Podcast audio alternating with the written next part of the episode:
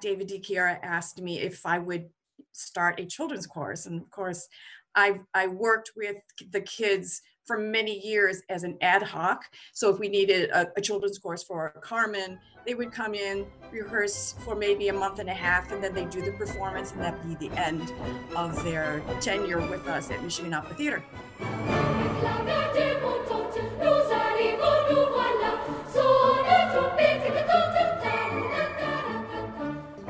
A different type of project because he wanted something would be a long term.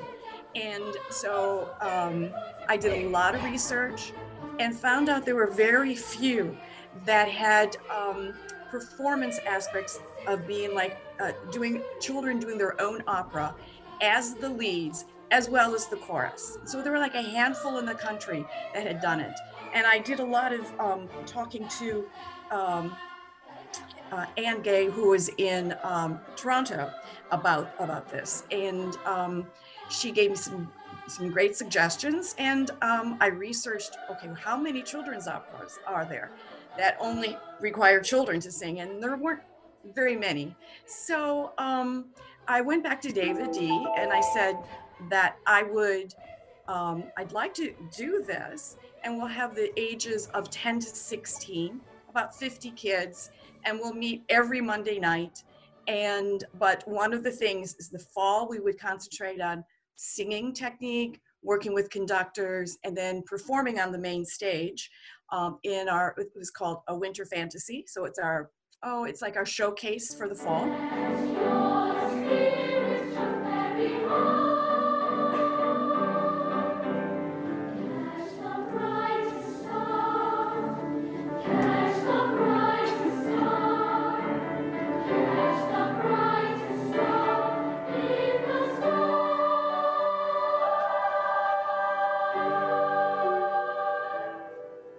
Spring, one of the things with this is that we wanted to have the kids perform in their own opera on our stage. So the kids got an opportunity to work with professionals and they're on the stage.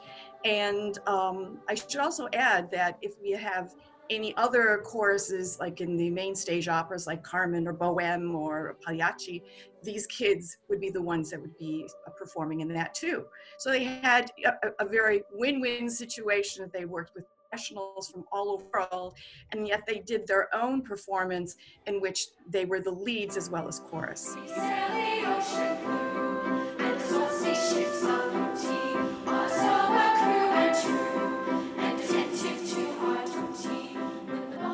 Kind of reaction do you see from kids and their families when you take them on that first first tour of the Detroit Opera House and show them the stage and the glorious theater that they'll be performing in? Well, I, I think they're sort of speechless because we do have an orientation day where we take uh, the parents and the kids. Um, we show them the building, and then of course we do a tour and uh, on the stage so we, they get to stand on the stage and look out and you know we, we have this uh, tremendous opportunity for them. And uh, no they're sort of like awestruck. And uh, yeah it's, it's just really a lot of fun. Well there's a change of plans for may 22nd what's the opera about well, it's the very last green thing. And what it's about is that children in 1999 uh, put different items into a time capsule. And one of the items is a green thing. Then you have to go fast forward to 2492. And these kids in 2492 find the capsule and they they take things like gym shoes and um, bubbles and, and you know they're curious like what is this? And then finally the green thing comes up and and they don't know what it is because they've never seen green because everything is devastated and they have to wear you know glasses to go outside and masks and everything. So um, so it's about discovering the green thing and there's a past chorus the kids from 1999 that are sort of like talking to these eh, kids in the future 2492 and um, giving them the history of what happened. I should mention maybe that this was a piece that was selected before the world was turned upside down. Yes. Well, we had planned on having an Earth Day celebration, and our performance was April 25th, the public performance, and then a student dress we would do. Um, and um, but we were going to have a, a, big celebration for Earth and invite. Uh, we actually had the uh, Michigan Science Center. They were going to do um, partner with us and do a presentation on the stage.